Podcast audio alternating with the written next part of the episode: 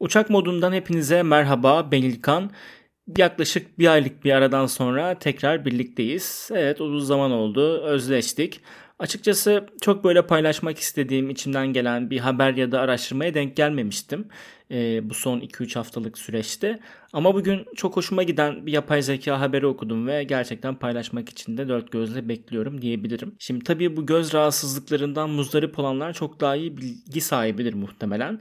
Ben gözle ilgili bazı şeyleri bugün öğrenmiş bulundum ki bazı ki bugünkü podcast'in konusu da bu aslında biraz. E, retina hastalıkları hem semptomları hem de şiddeti bakımından çeşitli kategorilerde değerlendiriliyormuş ve tedavi edilmediği takdirde de bazı e, çeşitleri ciddi görme kaybına ve hatta körlüğe bile sebep olabiliyormuş. Yani bunun tedavisi oldukça hayati ama tabii buna karşın e, herkes bunu tedavi ettirebilmek adına eşit fırsata maalesef sahip değil.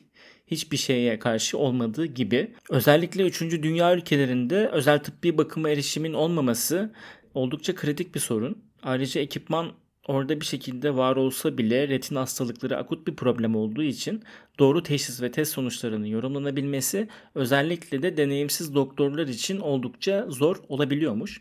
Tabi bu sıkıntılı durumlar karşısında e, yapay zeka teknolojileri her konuya karşı olduğu gibi buna da kayıtsız kalamıyor.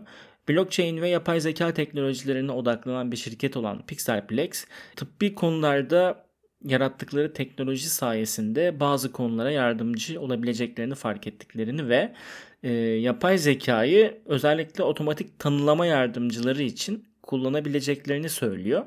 Hatta kullandıklarını söylüyor. E, bu da nasıl mümkün oluyor? Bir retina analizörü olan Aira adında bir yapay zeka ile mümkün olabiliyor.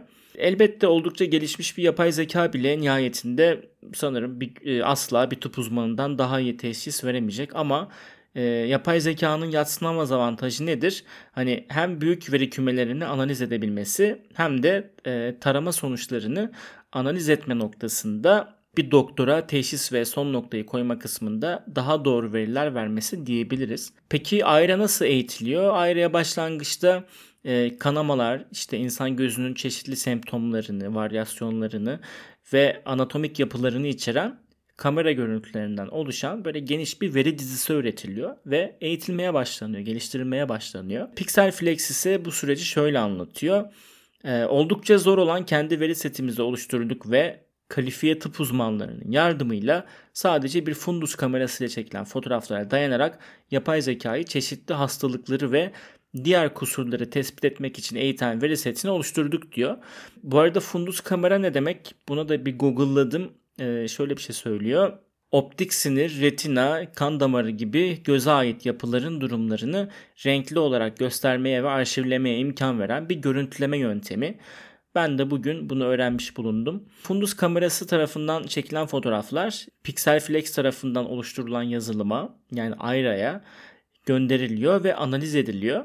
Bu eğitilmiş sinir ağı da yani yapay zeka yani AIRA ise teşhisleri belirlemek için bilgileri tanımlayıp ardından da bu bilgileri tıbbi personele aktarabiliyor. Ee, yapay zekanın şu ana kadar aktardığı şeyler yaklaşık %85 doğruluk oranıyla çalışıyormuş. Yani oldukça büyük bir oran ama tabii konu hassas olunca e, bunun çıkabildiği kadar yukarı çıkması çok daha fazla önem kazanıyor. Zaten proje halen aktif olarak geliştirilmeye devam ettiği için bu oranın da en az %95'e kadar çıkarılması hedefleniyor. Ayrıca şirket hastalığı önlemenin tedaviden daha iyi olduğunu belirtiyor ve ayranın çok yüksek bir hassasiyetle hastalık semptomlarını tespit edebileceğini ve ayrıca daha sonra da bu sinir ağı analiz sürecini daha da geliştirebilmek için kullanmak üzere e, matematiksel modeller de oluşturabileceğini söylüyor. Yani oldukça keyifli, meraklandırıcı ve yapay zekanın tıp dünyasında çok daha fazla kullanılmasının ne gibi güzel sonuçlara yol açacağını gösteren ilginç bir haber, ilginç bir araştırma. Bugünlük uçak modundan bu kadar. Bir sonraki bölümde tekrar görüşmek üzere. Hoşçakalın.